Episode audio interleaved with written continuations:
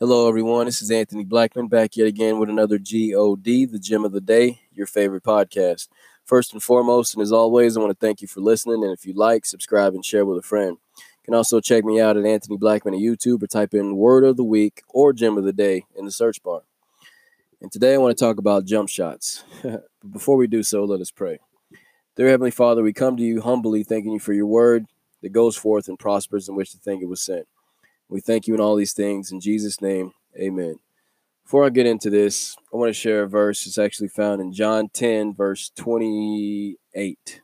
I'll start on verse 27. It says, My sheep hear my voice, and I know them, and they follow me. And I give them eternal life, and they shall never perish, neither shall anyone snatch them out of my hand. Once again, he says, My sheep hear my voice. Now, this verse has to do with you know the story I'm about to tell because it's the very first time that I know for a fact that God spoke to me, and it has to do with jump shots. Okay, so my sister's about five years older than me, and she was dating this guy who was at the park with me, and we were shooting around. He was actually showing me how to line up my shot, showing me how to shoot uh, properly.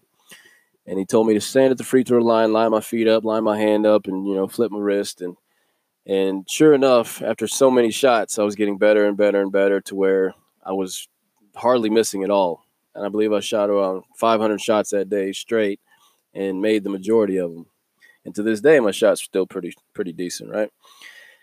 That being said, I respect that kid for showing me how to shoot properly.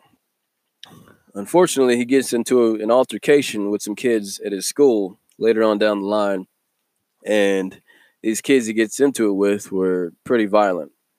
So I remember I was at my house and I'm watching TV in the front room by myself. I had the living room to myself, watching whatever. I don't remember at the time. And I know whatever it was, I was enjoying it because I was out there watching TV. And something is telling me to go in my room. And I'm thinking, huh, that's odd. So I get up and I go in my room. Now keep in mind this this guy who t- taught me how to jump shoot gets into an altercation the same day. And the guys that, you know, he gets into it with know that he dates my sister. So they come looking for him at my house. And as I said, I'm watching TV. I I hear or feel something telling me to get up and go in my room. So I get up, go in my room, turn my radio on, and I remember I was in sixth grade because I was in the band, and I pick up my instrument and I'm just playing away. You know, everything's just loud in there. And not even a few seconds later, I hear a big clanging noise, like a few, and I'm thinking, like, what is that? You know. So I turn the radio down and open my door. My dad's room was facing mine. You know, as soon as we open our doors, we're facing each other. And he tells me to go back into my room. I'm like, oh, whoa, okay, you know. He's like yelling at me.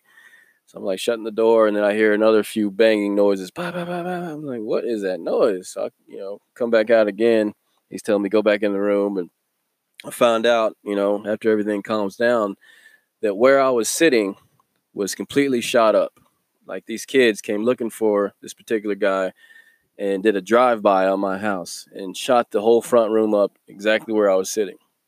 Now, I share this because the verse once again, my sheep hear my voice. Now, God refers to himself, Jesus, as the good shepherd, directing us and protecting us from evil. And he spoke to me that particular day. I know for a fact because I was spared and saved from, you know, death. I mean, I could have died that day. And as I say this, I call this jump shot because it's ironic that the same guy who taught me how to shoot got the house shot up. as I said, I respect the kid to this very day. You know, I mean, who would have thought that something like that would have happened? So you can't really pin that or blame it on anybody. And I just use it as a, you know, learning tool now and a mechanism of, you know, sharing God's grace and his, you know, mercy because this story right here, God willing, will, you know, reach and touch someone who's probably been down a particular path or, you know, can see from my story how God may have spared them from time to time. You know, there's there's somebody that's listening to this right now who has a similar story that can blatantly see God's hand of protection in their lives when they were younger or, you know, something that could have happened today. You never know. With that being said, it says once again, verse 27 and 28 My sheep hear my voice, and I know them, and they follow me. When God speaks to your heart or your soul or your spirit, and you hear that, get up and move. You never know, you know, what he's trying to do or what he's trying to spare you from or where he's trying to take you. But be obedient to that because he says, I give them eternal life, and they shall never perish, neither shall anyone snatch them out of my hand. Satan tried to take me that day, tried to snatch me that day, and God said, Nah, I'll never leave you, never forsake you. Follow me. So when you hear God's voice, get up, move, be obedient.